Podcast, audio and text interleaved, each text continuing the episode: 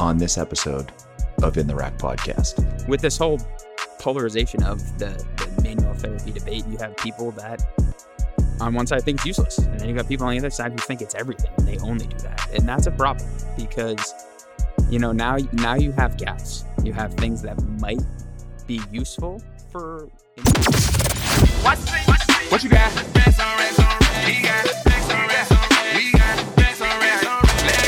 Welcome to In the Rack Podcast, where we provide you with a practical framework for breaking PRs in all facets of health and wellness. We are just a couple of bros giving you the simple hows in a world of complex wants. No filters, no scripts, no rules, just straight talk. Talk to him. Now, let's get into the rack with your hosts, Dr. Chad and Dr. Nick.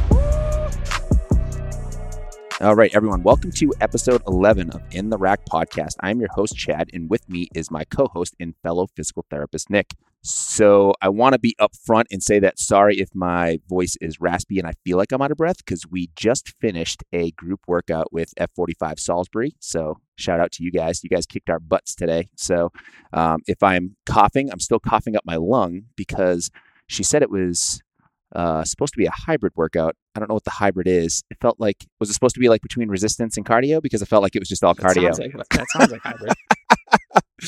no, it was a great workout and we we appreciated it. Where she kicked our butts, but you know we came back and we wanted to spend some time and, and get this podcast done. So today we have a good episode for you guys, and we're going to talk about that great old debate about the use of manual therapy in the field of physical therapy. I kind of touched up on this one last time, and you know there seems to be a huge disconnect in the profession of physical therapy in terms of which side of the tier you're on, whether you're all manual, whether you're no manual, or you're like Nick and I and we dabble with with a lot of it. So I mean we we kind of talked last time we're we're right around that 70-30. So we do about 70-30, 70 Therex and 30 manual in terms of percentage wise. So we're we we definitely incorporate it within our treatments, but we wanted to kind of set the record straight and give everybody a little bit of information on both sides because we're not saying that these influencers are you know correct. We're not saying that they're wrong but we do want to give our side of the story and then you guys can make your decisions based off of that you know? So and before anybody gets gets you know comes at us for for being 70 30 that's that's in general that's an average.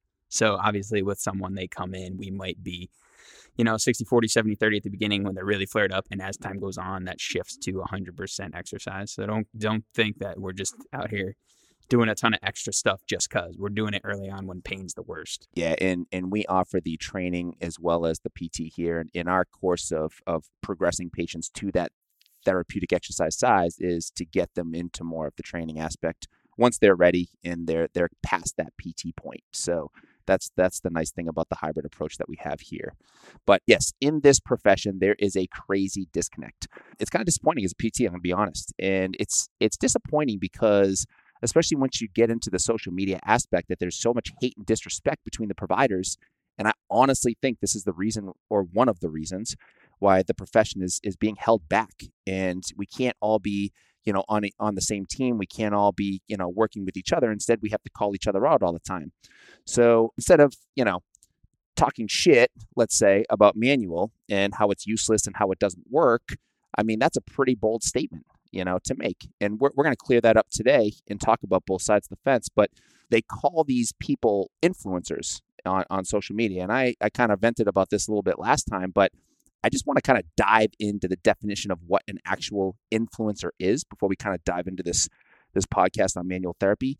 Seems that we have a lot of these lately, you know, and and just because they have the blue check mark doesn't mean that they know all and all as well. I mean, we do have a lot of respect for these people, of course, but an influencer by definition is a person who guides the action of others. Now, in that definition, it doesn't say anything about it being a good decision or a bad decision. It's however you feel that decision affects you. So, this is where we have to decide as professionals where we're going to go with this information. Are we going to use this as a positive or a negative influence for our patients or clients, whatever it may be? So, you know, I, I'm going to be as respectful as I can on this. And I I was I was going to make some call outs, but I'm not going to make any call outs today. But I am going to give a call out in terms of what people are saying And if you find that some of these things that we're saying are familiar, you could probably guess who we're talking about. So instead of us just calling you straight out, we're just saying that this is what these quote unquote influencers are saying on social media, and we just want to clear that up. And what I mean by that is, for example, here's one quote for you I don't think manual therapy should be part of our profession at all. Physiotherapy is striving to be a respected, evidence based healthcare profession. To do this, we need to recognize what is high value, cost effective treatment and what isn't. And then it goes on to say manual therapy isn't. There's also another quote out there that says there is no skill in manual therapy and that anyone can do manual therapy. So we need to clear this all up. And I honestly think, personally, this is the dumbest shit I've ever heard. and it's also another reason why we're just like so on opposite sides of the fence. Now, I don't think some of these people are like, yep, manual therapy shouldn't be done. But I think some of these people also like to ruffle feathers too. And it's the people that don't understand what they're trying to say, that take that literally as possible and saying, yep, manual therapy is just garbage. Because I don't think some of these people are actually saying that. I just think that manual therapy is over abused in the system so much that they're really just trying to harp on that that part of the manual therapy. So, you know, Nick is a little bit newer to the game of PT than I am. So, what do you think about this whole manual therapy debate, Nick? Um, I just think it's interesting because it's so polarizing, like you said, where you kind of have the two side, the two extremes, and very rarely should you ever be very extreme about any one thing. I mean, you should you could sway more towards one side or the other, but usually problems start to arise when you get extremist about something, and that really goes for anything. But with this whole polarization of the the manual therapy debate, you have people that on one side think it's useless, and then you got people on the other side who think it's everything, and they only do that, and that's a problem because you know now now you have gaps. You have things that might be useful for an individual, a, a particular patient, and we're either not doing them or only doing them, and that can become problematic. Not necessarily because you're harming the person, but you just might be leaving things on the table that that could be could be useful or or helpful. So I think being in the middle ground is is you know, or somewhere in the middle, if we consider it like a spectrum or a continuum, somewhere closer to that middle where it's in the toolbox. You know, you might go to it if you need to, or you feel that it might might be helpful, then you go to it. Um, you know, as with any debate, I think it's important that we define it too. I mean, manual therapy is it could be a number of things. You know, it could be instrument assisted, where you're using tools to provide soft tissue mobilization. It could be cupping's a huge one out there right now. You know, there's a variety of techniques. You could even consider something like kinesio tape manual therapy. Some people do, some people don't. You know, that's a whole nother, you know, debate. But those types of things where it's hands on, um, it would be considered passive to some extent. But we'll talk more about that because I would argue that manual therapy isn't always passive. We do a ton of here, um, you know, manual therapy with mobilization or with movement you know, so the, the individual is actually moving while we're doing something manual to the tissues. So I don't think it's always passive. It can be very, very much engaging and active for the, the patient or client. Yeah, and what Nick is talking about is he's talking about we call it functional manual reaction, and it's us trying to develop these movement patterns for patients that they may not be able to do, but the guidance of us having our hands on these patients, we might be able to get them to feel the movement that we're trying to get them to execute. Or even like without it could it might not be hands, maybe it's cups. Maybe we yep. put cups on someone uh, in an area that we're trying to get them to feel or sense and then we go through a particular movement. So now it's like, oh yeah, you feel where the cups are, you feel the cups tugging on that area. Yeah, that's where we want you to feel this. So you know, it could be just useful for awareness. So when we talk about anything, we define it, but then we also want to talk about what it is and what it isn't. So let's go what it isn't first. Manual therapy, what it does and does not do. It does not do, it does not fix anything, right? It does not correct anything. We don't even like to use the word fix because it implies people are broken. They're not. It doesn't break up adhesions or scar tissue. We'll talk more about that. It does not elongate or lengthen tight muscles for you. It might decrease that perception of tightness, but it's not actually lengthening the tissues. And it does absolutely nothing permanent, right? It's all short term. And those are things it doesn't do. And as long as you're upfront with a patient or a client about that, we see no problem with it. So the potential benefits of manual therapy, this list is a little bit longer than what it doesn't do. So it can, like I said before, it can decrease that localized sensitivity. So if someone is in pain in a particular area, that tissue is overly sensitive, it can decrease that sensitivity. That's a good thing, right? It can improve the the flow of blood, lymph, even the water molecules in the tissue. I'll talk more about that and mobilize these molecules in the tissues. That can be a good thing. It can decrease the palpable stiffness, so the stiffness you can feel like when you touch a tissue, it just feels stiffer than maybe the tissue on the other leg or arm or other side of the body, and decreases the de- density of the tissues. We're starting to learn much more about this. We still don't quite know what's causing the palpable stiffness and density. We're, we're learning more and more. I'm going to talk about a study in a minute.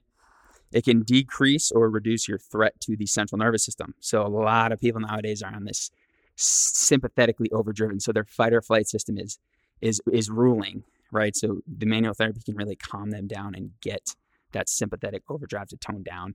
So on the contrary to that, you can increase parasympathetic activity, which again, if people are overly sympathetic, we want that parasympathetic to be pumping a little bit. You can increase, we talked about just before with the mobilization stuff with movement, you can increase the individual's awareness, neural awareness of a body part, which the terms are proprioception, kinesthesia. Those are the fancy terms for just people's awareness of where their body is, either in space, not moving, or moving. And then again, this is a big one for us that it can improve buy-in. And some people will argue that that's a bad thing that you're you're basically trying to, you know, almost like lie to them. You're trying to sell this or reinforce it with. It's like you know, oh, if you do this, I'll give you some candy. Saying that to a little kid, right? It's similar idea, but not really because if someone has had PT in the past, and we see this all the time where people come to us after they had, you know, we'll call it poor PT, but PT that didn't help them, it didn't work. You know, this can be a difference for them that is a huge change. Um, and, and, you know, Chad will give a, um, an example of this later, but, you know, this could be something that gives them a little bit more um, comfort with where they're at, their particular situation right now. And we can open up that window of opportunity for them to exercise and move with less pain, which is always a good thing. So, those are all the benefits of manual therapy. When we talk about that list, yeah, some some of those things may not happen for a particular person, but even if we hit one of them, I would say that's a win. So that's that's pretty big in my opinion. And if you look at that, compare that to what the list of manual therapy doesn't do, being somewhere in the middle is probably okay. You know, you're you're not going to hurt anybody. And our first rule as healthcare providers: do no harm. Right. So we're not harming anybody. You're not doing anything crazy. Yeah, you could argue it when you talk about stuff like dry needling, but even then, that's been shown to be super super safe as long as you've been educated and taught how to do it appropriately. Um, but that's those are the two kind of lists we're comparing. When we do that, you know, it's it's it's easier to lean towards that manual therapy side for sure. Like Nick was saying, it's it's very easy to be on both sides for sure and and we've seen patients on both sides when they come to the clinic. I, we've had patients that come in that you know were unhappy with their pt because all they were doing was exercise. And they were like man I, but i just got this low back pain. And yeah i'm not going to argue with you. Is exercise important? Absolutely. Do we always have to treat the symptoms? No. Uh, but maybe treating those symptoms might get a patient to the point where they're mentally better able to get through some exercise because they can't do it because they don't don't think that they're going to be able to get through it. So it's this mental barrier that they're trying to overcome. And then we have the other side of the spectrum where they've been just. Well, this is a, an example of a patient that I just had the other day. Not even a lie, it's it's super fresh in my mind. But he came in total knee replacement after five weeks, and the he claimed that the PT was wailing on him. That those are his exact words, wailing on him. And I can see that. And it's you know it, it's one of those. Unfortunately, like Nick was saying, it's quote unquote poor PT because this professional couldn't see the fact that this guy just was not responding to that type of treatment. And he couldn't figure out how to modify the treatment so that this guy could progress in a safe manner. Instead, he's lacking like 10 degrees of knee extension. And he literally was like throwing a weight on his knee. He was trying to really cram him down to extension. And the guy was fighting the whole time. He was in so much pain. He was like, dude, I couldn't sleep afterwards. And it's like, man, is this really the road that we need to be going down? Yeah. So that's an example of where manual therapy might be more harm than it is good for him. And he immediately associates manual therapy with being a bad thing. Now, did that mean that I didn't do manual therapy when he came in? No. But I just changed my treatment approach with him. You know, we need to get him to not be in a threatening response because like Nick was saying, he's so sympathetic, he's just going to fight against me everything that I do with him and it's it's just not worth pushing him. But that is a, a good situation in which, you know, manual therapy might not be a good idea for this guy, you know? And that's where the skill comes in too. So, you know, people say it's not skillful, but yeah, I mean, it's not, you know, you talk about something like Graston. Okay. You know, you go through the weekend course and, and, and learn it. Yeah, it's not that difficult, but it does take some feel, you know, to, on different people because you're going to, everybody's, you know, limbs, body parts, whatever you're working on is going to feel differently. Some people will feel more of that palpable stiffness, but maybe that's their norm, right? So it takes this, you know, these repetitions to gain that feel. And then, you know, you're comparing what you're feeling with facial expressions, with what they're saying, with all this stuff. So the skill comes in combining all the information that you have and then deciding what's best. And then, like I said before, you got multiple tools in the toolbox. Okay, what do we think is going to work best? We do. We actually do a lot of body tempering here. People don't know what that is. It's basically reverse foam rolling. So it's a weighted roller that you roll on the tissues, on the muscles. And, you know, if you foam roll, people are like, oh, yeah, it hurts so good. Yeah, foam rolling is not particularly that comfortable, especially in areas where you do have, you might have some pain. Well, body tempering is that on steroids. So, you know, it can be super, super helpful, but on the right person, right? Because that can be a little bit more intense versus if we were going to do Graston, most people can tolerate that, or you can scale it back to make most people tolerate it. So there is skill in it. The skill isn't necessarily in the hands-on stuff, but it's more so in combining the the information you're gaining in the moment and making a decision off that. That's where it comes. Yeah, like how much to do, how hard Exactly. to push, what manual therapy is going to be the most beneficial for this patient. And as long as you can justify the reason and you can help your patient reach their goals, it's not wrong. It's not wrong. And for people to say that it's useless, I would argue that. And now, with that being said, I will agree with some of the arguments that could be valid, you know, and, and some of those arguments, and, and this is more of an argument against the profession itself. And the first thing I'm going to say is, is like Nick was saying earlier, it's the language surrounding the manual therapy.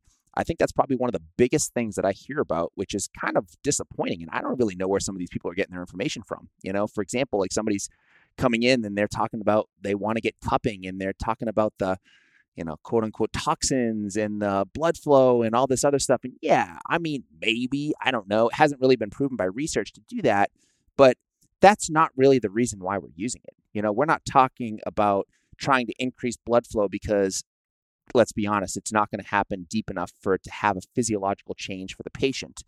But what we are doing is we're creating an environment where it's decompression, where it's creating, you know, surfaces to slide better on each other, like Nick was talking about with the molecules in between the, the fascial tissues, you know, and and it's more about creating that that stimulus of the nervous system than it is about actually getting the blood flow in the area. So it's it's really our fault as providers that we're just giving the wrong language to these patients, and then they go tell all their friends, and then all their friends tell their friends, and now everybody thinks that cupping is just relieving toxins out of their body. Or another one that we hear a lot is people will come to us having gotten some particular treatment in the past, and the the provider told them that it's going to fix this, it's going to fix your tight hamstrings, it's going to you know lengthen, to correct whatever. Though that type of verbiage is not accurate, and that's not fair to the patient because now they think that's what they need to help them with this forever, right? Like they've they've now associated that in their brain, and that's not fair. You have to be very, very upfront about what this is and what what it isn't.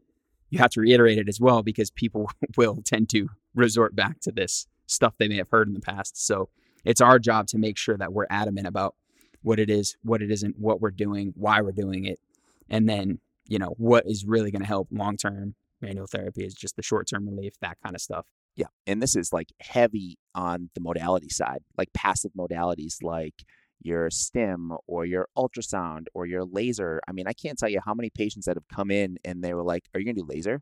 Because I felt really good after my laser treatment at this last place that I went to. And I said, Is it because they told you X, Y, and Z? And they were like, Yeah. Well, the brain is so powerful that you've convinced yourself that you just got all this healing because of this cold laser when in actuality it was just your brain that was turning off that output of pain and it really wasn't the laser at all. you know what I mean? And, so and to clarify too, when we say laser ultrasound, we don't do any of that stuff. That stuff is we're not we're not grouping that into manual therapy. That's its own thing. But people may may group that in. We I mean we don't we do more of the the hands on the instrument assisted stuff that we we do use cups we use the body tempering we'll do body we'll even combine t- body tempering with movement. You know we do, we do a lot of uh, mobilizations with our hands as people are moving both both ways um, all that kind of stuff. We'll combine manual resistance when we're doing um, you know passive range of motion type of stuff. So that's the stuff we're referring to. We're not Right. referring to ultrasound uh, stim Correct. uh, that kind of stuff. Yeah, and and I just wanted to kind of give that relationship to how powerful some of that language can be, and that's how we'll usually see it in this type of a setting. But the second, I think, argument that most people say is, you know, we're developing a patient dependency on manual therapy, and I think that's true. I think if the and again, that's all on the therapist's fault, and the therapist is almost making the patient feel like they need this in order to feel better, instead of progressing them, like Nick was talking about earlier, progressing them from maybe like a 40% manual, 30% manual to 20 to 10 to nothing, you know, and then they're all just doing exercise. So to get them to see that plan is just as important because otherwise they're going to think, oh, what? I'm not getting my manual therapy today. it's like, no, dude, you're past that. Oh, why am I past that? You know, so then they start asking questions, but you need to be clear and upfront with the patient right off the bat and say, we're not going to have to do this forever, but we need to do it right now because we need to calm down your symptoms so we can get through some of these movement patterns we want to get through, you know, whatever your goal may be. So I think that's also one of the big arguments, and I, I would agree with that. And, absolutely Yep. Yep. And I think that you know we also need to be mindful of the fact that you know we're not creating any long-term change with these manual therapies, like Nick was saying earlier. The effects on pain and function are short-term, so it's it's short-term, and we're using it in conjunction with other treatments. So for you to say that there's a long-term effect on doing Graston on somebody or doing body tempering, we know that that's not true. But if we're telling patients this, then they think that it is. And that's how important that language can be and how much of it is on us as the provider to make sure that they understand what the purpose of this manual therapy is. All right, so I'm going to nerd out a little bit real quick. Uh, so I like to bring research into the equation because people will always say, "Oh, well, there's no research." There is research, and there was some cool research that came out in 2020. So very recently, it was this study that used a new type of MRI technique. It's it's called like T1 mapping or something, but nevertheless, it allows you to see essentially deeper, uh, but it allows you to see specific molecules in the tissue. So they could actually separate on the images water molecules from other molecules in the extracellular matrix of the cells. So looking down at the cellular level more so than, um, you know, like the, the the on the bigger scale, the muscle muscle fibers and stuff like that. So this new technique is allowing us to learn more and more. So basically, what they did in this study, they wanted to see people who had pain in a certain joint um, compared to people who didn't have pain. Um, and then they even looked at the separate limbs. So I think they were looking at people's elbows, if I remember correctly. So, um, you know, they look right to left. So if someone has pain on the right, they look at the left as well. Nonetheless, they were they were finding this, um, you know, these these similarities between people in pain that their water molecules were acting differently than the non-painful side.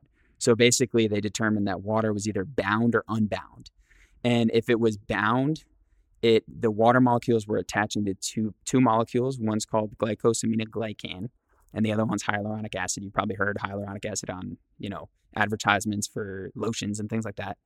But that's in your tissues, and when it binds to water, it creates essentially a lubricant. And unbound would mean that the water molecules were self-aggregated to to themselves, and the glycosaminoglycan and the hyaluronic acid were bound to themselves as well. And that kind of created like a sticky substance. So they saw these differences in the tissues. There was more unbound molecules in the painful limbs.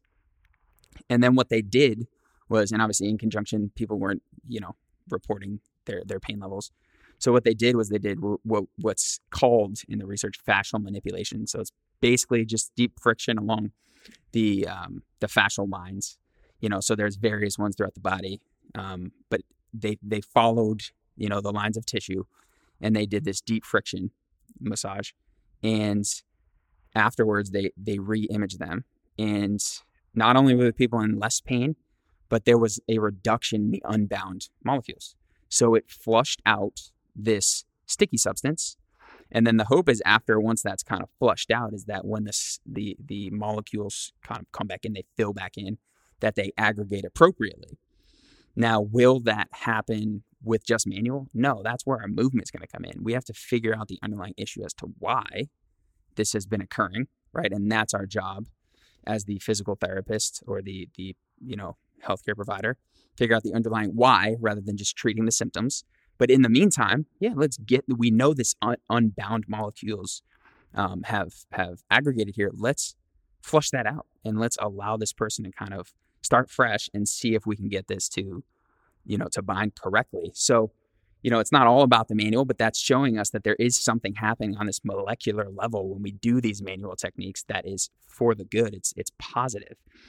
So we know that, you know, we can give them this window of opportunity to exercise with less pain, with less of that un, that sticky stuff in there.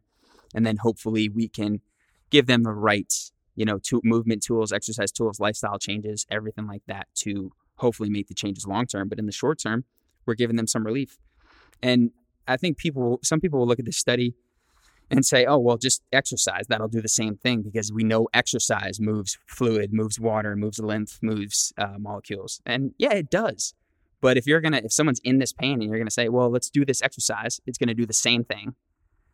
Okay, they're just to go through pain. It might feel better after a few sets, but why not? If it takes us five, ten minutes to do a little manual and then we can do that exercise and they can do all the sets pain free, they're more likely to continue doing that and even if they have some pain later that day, they could even do a little self, you know, self mobilization of the tissues to get some of that fluid moving. Or they're just going to be like, "Oh, I know, I know I can do this. I did it earlier." Whereas if they just push through the pain right off the bat, they're less inclined to stick to it later on, the next day, and and, and so on. So I think this study was really, really cool in in showing us what's happening on that small cellular molecular level. Versus prior to that, we've just kind of been going off this. Oh yeah, no, people's pain goes away, but we don't know why, right? So this is showing us on that small scale what is actually happening in there, which is pretty cool. Yeah, and like Nick just said, maybe not everybody needs that manual therapy component. So you might have some patients that come in that can skip that part and you can just go right to exercise because we're not saying that like Nick said we're not saying that exercise is not going to create the same response there between the tissues because it probably is. But could you get a patient to be more optimal in that situation if you were to do some sort of manual therapy influence to get them to move better. And, and I think that's where the skill comes in to determine who that patient is and what you need to do with that patient to get them to that point. And I, I think to say that manual therapy isn't skillful is is quite honestly, I would argue and say you're you're not correct there. And like Nick was saying, it's not the actual manual therapy that you're doing is not skillful because yes, anybody can rub Graston tools on somebody's you know limb or back or whatever, but to determine not only where to do that but how to do it and you know with which patient you can do that with, I think that's where the skill comes in. Yeah, and the skill also comes in too if someone comes in with knee pain and you're like, oh man, you see you see some stuff or you feel some of that tissue stiffness and density going on at the foot or the calf so you treat there, and then that whoa, now my knee feels better when I do this squat or do this lunge. You know, that's where the skill comes in too. When you can, okay, say, oh, I know the pain's here, but I know that's not usually the source of it. And then you dive into other areas. You feel around, you poke around, and be like, wow, this is really stiff. Let me see if I can get this moving better. Once it's moving better, go figure. They feel a little bit, bit better. They move better. They feel the movement differently. Now they can try to replicate that feel later on when they're on their own. So we know that the movement, the exercises, the lifestyle changes, the you know the the positional changes, all that stuff that we are going to dive into as the potential you know cause of the the underlying uh, cause of the issue. That's what we're going to say. This is what I want you to focus on. This is what how I want it to feel. You know that the manual therapy is only an adjunct. It's only going to help that. But when we combine them, that's going to create for one a more positive experience for the individual, but it might also give you better outcomes in a sense that the person is going to feel better with it and they're going to have experienced it with a little bit less discomfort so they know they can get back there versus having to just push through everything all the time. Yeah, exactly. And to kind of go back to what Nick was saying about, you know, that hands-on approach with certain movements and, you know, just the hands-on approach anyways. There's a lot of studies out there that talk about the importance and how effective and powerful the human touch can actually be just by touching somebody's elbow or knee. And that that kind of goes along this pain science route, which can be a rabbit hole on itself. And that could be a different podcast for a different day. But there are some practitioners out there that don't do anything besides talk to people. Yeah. And they get better. Well, how's that work? so, I mean, that just tells you how powerful the brain actually is. But in, in this regard, I'm talking about it in terms of the human touch. And there's plenty of research that can back up the positive effects of human touch and its a, its impact on like the physical and emotional components of manual therapy. So it's it's out there, and I think that a lot of people forget about that. And if you've ever like had a massage, or if you've got a family member that like gives you that human contact, it's different. We were talking about hugs with Megan Kinsey the other the other week, and that's that's huge. I mean, that has. A, I mean, I'm not a huggy person, but I get it, and I do understand it. And it's if it's the right person and it's at the right time, then there's a lot of research to show that there's a lot of pain relieving power of the touch. And you know, you can even go deep and look at like serotonin levels and endorphins that are flowing through people's bodies with the actual touch of a human. So you can even take it a step further, and they've even done functional MRI studies showing correlations of the brain's response to touch and its impact on people's pain. So it's it's out there. I mean, they've actually looked at like mental imagery and manual therapy and how they can see that there's an increase in proprioceptive input in some of those areas that you're working on, which can actually help the brain quote unquote map that area and, and improve function. Like you were talking about, you know, with with having your hands on somebody's ankle while they're doing a certain movement. Like you're mapping that brain like that. That brain is like getting that feedback and it's like, all right, this is what I need to do. You know, so it, it can work in that respect too. Yeah. And I think that's a huge limitation with research. And that's why you're gonna find any any issue at hand you're going to find research on both sides, right?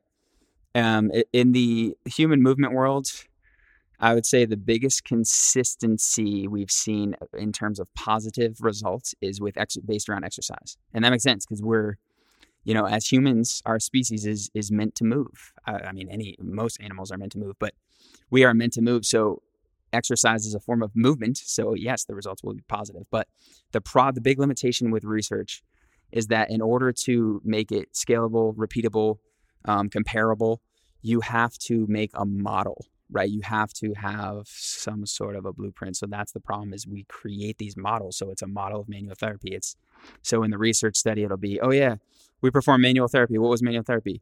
It was 15 minutes exactly of this particular motion of in this particular direction of the, right? And, and what we've been saying this whole time is that essentially you need to figure out what works for that particular person. What you did with the previous person is likely not going to work with that person. Something similar may work, but it won't be exactly the same. So that's where the skill comes in. And that's why the research will be um, underwhelming, so to speak, when you look at all this stuff, because it's going to be a particular model of it that they're studying. It's not this, you know, all these variety of tools that we're adapting to the particular situation each every hour we're switching it up because it's a new person right? So that's where the skill and that, that's where the the experience comes in. You need reps at it right? We're not we're not architects and the human body is not a building right? It's we're we're very very complex systems. Uh, the human body is a complex system. So you know the these blueprints and protocols that we see in the research they, they're an entry point, they're a way in, but it's not necessarily how we need to go about every single thing, right? We have to stay adaptable. We have to have numerous tools in that toolbox so we can pull another one out if that first one's not working, and so on. So we need to stay adaptable, have some variety to our uh, the way we practice, and and go from there. Yeah, and I mean, I, I I think it's still okay to you know, follow some of these people. And I think it's still okay to take everything with a grain of salt because, I mean, the people that we're talking about, we still follow them. I mean, we still love their oh, content. You can. So this is the funniest thing to me nowadays is because every every issue nowadays is so polarizing. Everybody's got this myopic, narrow-minded view about everything. But once you see, you could love, you could love someone's. This is my favorite thing. You, people will rave about someone's content, and the minute they say something that they don't, that doesn't align with them, they hit the They're unfollow. Done. Yeah. Yep. Oh, pff, this person sucks. Yep. It's like, whoa, you you were just raving about them last week. You can you can follow someone and love their stuff, and then they they post something you don't like or they do something you don't like. That's still okay. You still like most of their stuff, or you still align with most of their stuff. You don't have to dislike that person now. It's it's the craziest thing, right? You don't have to agree with 100% of what everyone says but you you still want to listen and t- see both sides of the argument and then make your take in all the information and then make your own decision. You're your own person but you don't have to just start a fight with everybody because you know they said something that went against what you believe. It's it's the craziest thing the way we, the way we operate. Yeah and you know do do us a favor and if you are a profession in, in the industry and you see something that you don't agree with just don't comment on it If you want to throw it a like, throw it a like. If you don't want to throw it a like, just con- and if you don't like the content, just unfollow it. It's fine. You don't have to comment on it. It's funny because uh, I actually had this conversation with, and I was fortunate to meet Kelly Starrett about three months ago, and he was going off on this. Like he, and you know, you can just imagine the amount of trolls this guy gets. So he was uh, explaining something one day, and he was calling because you also have to think like when we're when we're talking on social media we're talking to our clientele we're not talking to other professionals you know and and that's sometimes hard for us to get over because we want to sound like we know what we're doing but at the end of the day we're talking to john doe down the street that has knee pain we're not talking to dr john of Yeah, we're, blah trying, blah we're blah trying to keep the lights physiotherapy on. yeah, exactly. Yeah. And John Doe physiotherapy is not coming in and paying for my service. John Doe that has knee pain down the street is. So, and he was telling us a story about how he was treating this guy and he was referring to his quadricep or his rectus, right, as his upper thigh. And somebody had to just come in and say, it's not an upper thigh, it's a rectus femoris. And he goes, dude, I know it's a fucking rectus femoris. I'm not an idiot. I went to school too.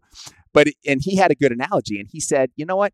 if you're going to say something, say something positive. Don't say something negative. And if you don't want to say something, don't say something at all. And he goes, Everybody that comments on my stuff, y'all get a seat at the dinner table. But you, you don't get a seat at the dinner table. You're off the fucking dinner table. and I was like, Dude, I like that analogy. You know, just be respectful and pass the salt. so, yeah, same same goes for doing stuff. too. Like when you see a cool exercise and you want to use it with everybody, it, that's that's not how that works, right? You have to use that when it's appropriate.